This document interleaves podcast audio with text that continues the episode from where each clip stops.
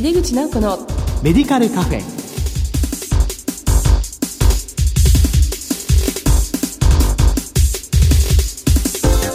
こんばんは。帝京平成大学薬学部の井出口直子です。井出口直子のメディカルカフェ。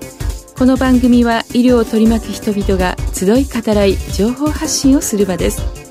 さて今月の特集テーマは放射線治療についてですこの後ゲストにご登場いただきます。どうぞお楽しみに。井出口直子のメディカルカフェ。この番組は武田手羽の提供でお送りします。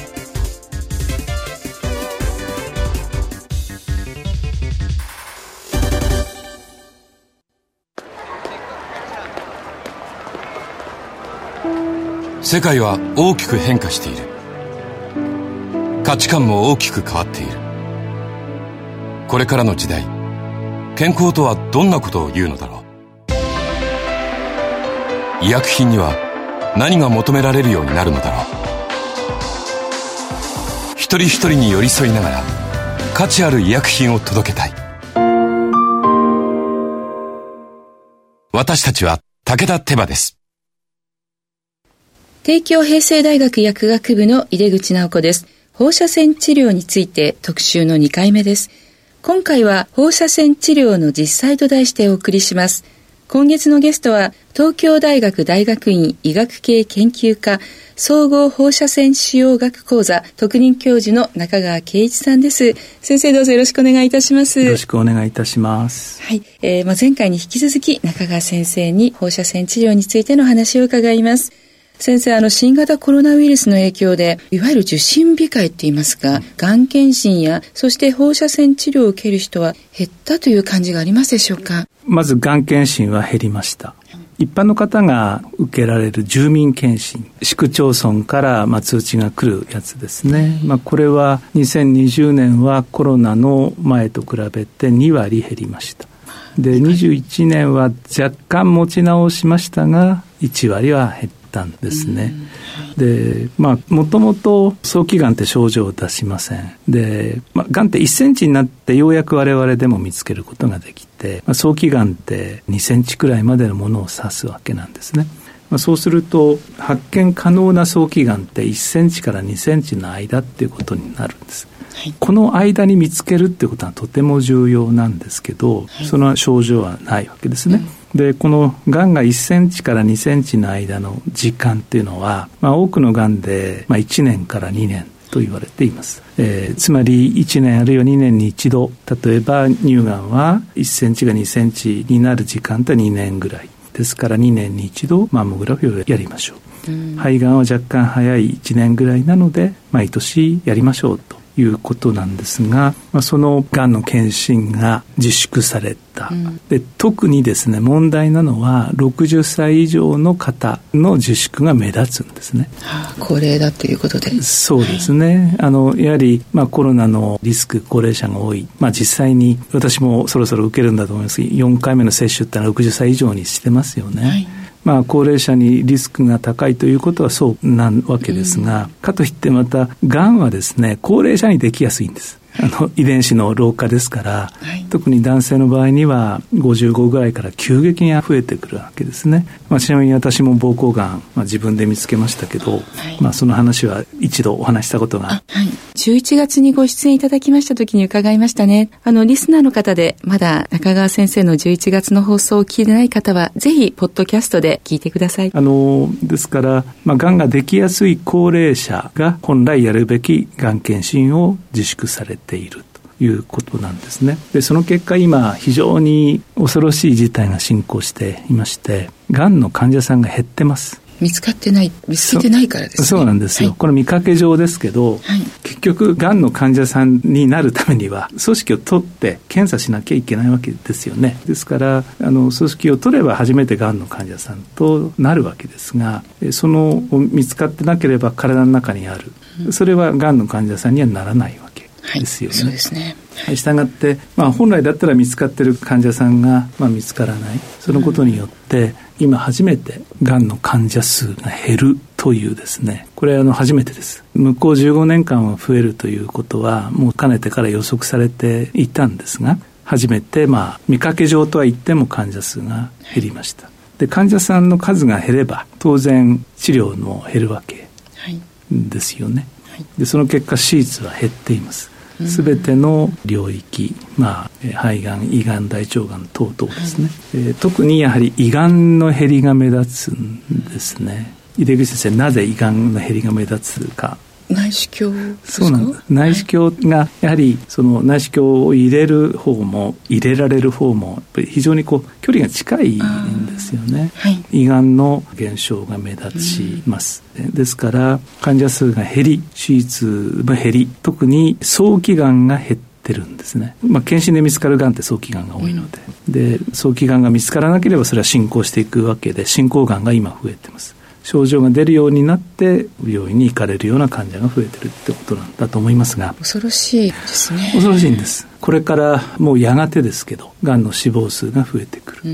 で、まあ、手術が減ってると申し上げましたが実は放射線治療はあまり減っていない。ないしは20年の全国調査ではむしろ微増でしたこれは手術とちょっと違うんですね。私が勤める東大病院の放射線治療部では、右肩上がりに増えています。で、まあ、前回の放送でもお話しましたけれども、例えば、まあ、前立腺がんの放射線治療、まあ、5回の通院、月、水、金、翌週の月、水のように、まあ、1日おきにやって5回ですね。で、1回の照射時間、治療を受ける時間2分です。で部屋に入ってから出るまで7分。例えば服も着替えません。術衣とか検査とかそういうようなもの一切なくて、まあ、前立腺がんですとベルトを緩めてズボンを少し下げて、はい、もうそれだけです。で治療の直前に CT 検査をやってその治療する直前の臓器の位置なども確認してやりますので、まあ、それぐらいのことで済むんですね。まあ、言ってみればコロナに強いがん治療、まあ、そういうこともあってですねむしろ手術が減る中で放射線治療は増えています。まあ、コロナは大きな影響をがん対策に及ぼしてきました。そうですね、えー、特にまあ検診の減少というのがですね、うん、あのまあ、患者数の減少治療数の減少というところにつながっている、まあ、これ大変恐ろしい話ですがそうですね、まあ、その中でまあ放射線治療がですねコロナに強いというか、まあ、コロナがなくてもまあ楽であるということが認識されてきたのは、はい、まあ喜ばしいことではないかなということですね。なんかこのコロナって本当にさまざまな影響で特にこのがんの早期発見については非常に怖いですね。この後も何年か経った後に。何何年じゃないと思います。もうもう半年とか死亡が増えてきます。ですね。やはり早期発見ということで、まあ、中川先生はもう書籍や記事などでいつもがんの早期発見の大切さを訴えていらっしゃいますよね。あの今がんはもちろん不治の病ではなくて全体ではそうですね3分の2くらいが完治する時代ですが早期で見つければ、まあ、大体95%は完治します。えー、胃がんや大腸がん、ステージ1で見つければ、5年生存率って98%ぐらいになりますから、まあ、早期に見つければほとんど治るっていうことなんですね。で、まあ、ただ、早期がんって、まあ、進行がんでも症状出しにくいんですけど、早期がんっていうのは症状を出すことはまずない。私の膀胱がんの場合も全くなかったですね。えーまあ、たまたま自分であの自己超音波検査っていうので見つけたわけですがあの早期に見つけるということはほとんど治るということだけじゃなくて治療法もやはり変わってきます。例えば、まあ、胃がんにしても大腸がんにしても早期に見つければですね多くの場合内視鏡切除で済みますですからまあ23日の入院本当に、本当に早期だったら外来でできることがありますね。まあ、それが進行してしまえば、えー、まあ、手術、入院して、まあ、そして、もしリンパ腺に転移があるようだと、この抗がん剤治療ということになって、まあ、治る、治らないっていうこともそうですが、治療法、あるいは体、あるいは暮らし、経済もそうかもしれません。に与える影響っていうのは本当に違ってくるんですね。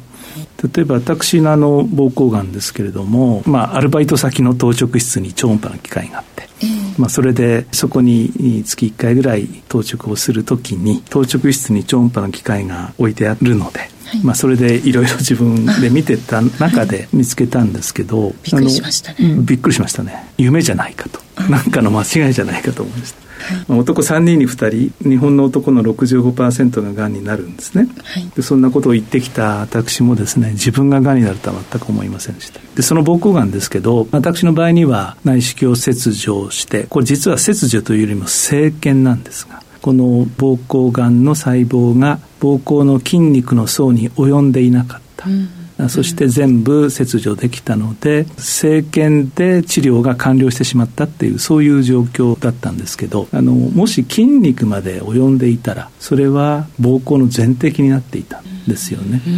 ですからそのやはり、まあ、早期で見つけるということはですね治る治らないだけじゃなくてその後の生活などにも大きな影響を与える、はい、したがって早期で見つけるということもぜひ皆さんも心がけていただきたいと思いますね。本当に今の話聞いただけでも早期に見つけるこれしかないっていう形ですね、うんはい、そうですね。もうただなかなか皆さんこう今は健康診断とかも控えてしまったりとか、うん、まあそういうことがありますけどもちょっとここでですねお聞きのリスナーの方はすぐ予約を取っていただきたいなと 思います。はい、あの放射線治療のお話なんですが放射線治療の主な副作用を教えていただけますか？はい。まあ、放射線治療、まあ、副作用が少なくなってきたということは前回もお話ししました。まあ、確かに例えば、まあ、前立腺がんの場合には前立腺の周りにある直腸や膀胱に放射線をなるべくかけない、まあ、そういうことがかなりできるようになって、まあ、副作用は本当に一昔前と比べて劇的には減りました。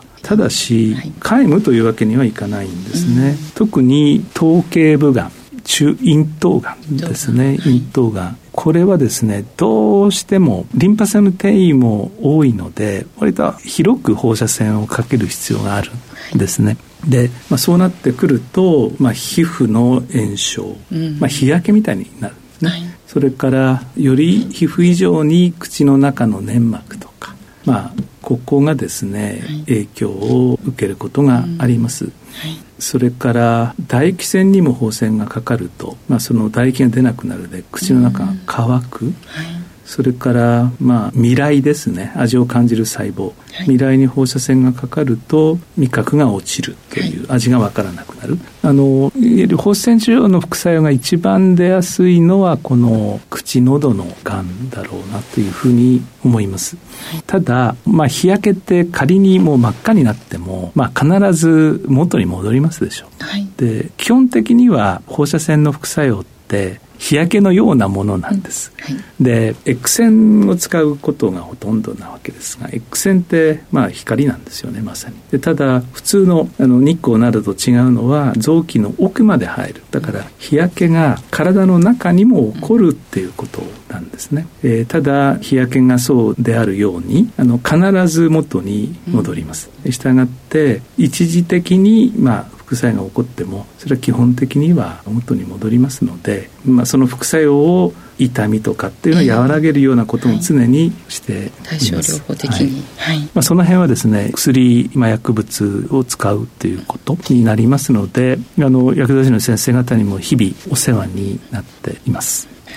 今ちょっと日焼けのお話をしていただいたんですけどこのがんの治療に伴う見た目の変化に対処するアピアランスケアというのが広がりつつあります。脱毛や皮膚の変色などをケアすることで患者さんの不安を和らげたり生活の質も高めたりする効果があると言います。放射線治療を受ける患者さんのこう見た目の変化について教えていただけますか？はい。まあほとんどの場合その見た目の変化っていうのがないのが放射線治療のいいところですね。そもそも臓器を切るということはしないわけなので、まあ、乳がんなどが典型的ですね。これもかつては大きく取っていました。まあ、今はまあ部分的にとって放射線で再発を抑える、まあ、最近はメスも入れないで放射線を中心に感知させるっていうそういう取り組みも進んでいます、まあ、手術の場合はどうしても、まあ、例えばそれこそ首や喉のがんですと、うん、まあ、あるいは顔のがんですとこれはやはり大きな影響が出ることはありますね。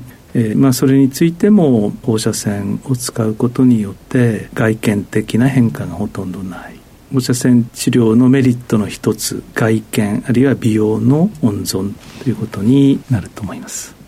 まあ、その患者さんにとっては本当に大きなメリットですよね。治療の後もずっとこう人生は続きますし。そうですね、まあ、私38年間このがんの医者をやってきましたが以前はですねまあ生きているだけでよしとしろというようなですねそういうムードはありました、はい、あのまあ中率も低かったせいかもしれませんけど、うん、まあ、今はですねやっぱりどう治すか。そしてやはり今そして将来の生活になるべく影響のないように治す。まあ、それが大変重要だと思います。すね、放射線治療のメリットをより多くの方が知っていただきたい。というふうに思います。ありがとうございます。先生、あの、最後に番組をお聞きの、まあ、薬剤師の方に期待することがありましたら、ぜひお聞かせください。はい。まあ、大きく2つあります。はい、放射線治療では、まあ、抗がん剤との併用、まあ、化学放射線治療、前回お話しましたが、まあ、ここで、まあ、抗がん剤と同時に使うということが非常に多いんですね。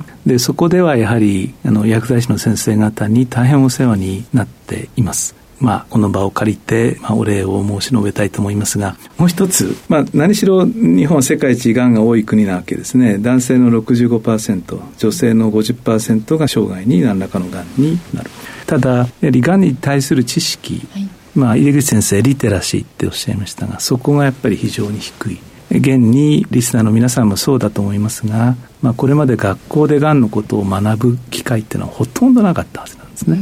で今学校ではがんの教育中学校高校では学習指導要領の中にも盛り込まれていますね。ですから大人が取り残されてるんです。でその方々に、まあ、がんに関しての情報提供っていうんですかね、まあ、言ってみれば大人のがん教育。はい、ここにですねぜひ薬剤師の先生方のお力もい。ただきたいな、はい、がんの啓発ですね。どうぞよろしくお願いいたします。はい。もうぜひお聞きのリスナーの方大人のがん教育ですのでね地域でできることですねこれはねさまざまな機会で取り組んでいただきたいと思いますはい。放射線治療について特集の2回目。今回は放射線治療の実際と題してお送りしました。ゲストは東京大学大学院医学系研究科総合放射線腫瘍学講座特任教授の中川圭一さんでした。先生2回にわたりお忙しいところ本当にありがとうございました。ありがとうございました。世界は大きく変化している。価値観も大きく変わっている。これからの時代、健康とはどんなことを言うのだろう。価値あるラインナップで信頼性の高い医薬品をお届けします一人一人に向き合いながらどんな時でも健康を咲かせる力を私たちは武田手羽です。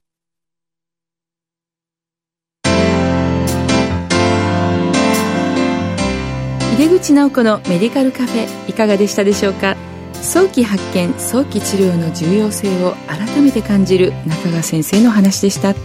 大人のがん教育とても重要ですね。ぜひ薬剤師としても参画していきたいですね。毎月第2第4木曜日夜11時30分から放送中の井出口直子のメディカルカフェ。次回は7月14日の放送です。それではまた帝京平成大学の井出口直子でした。井出口直子のメディカルカフェ。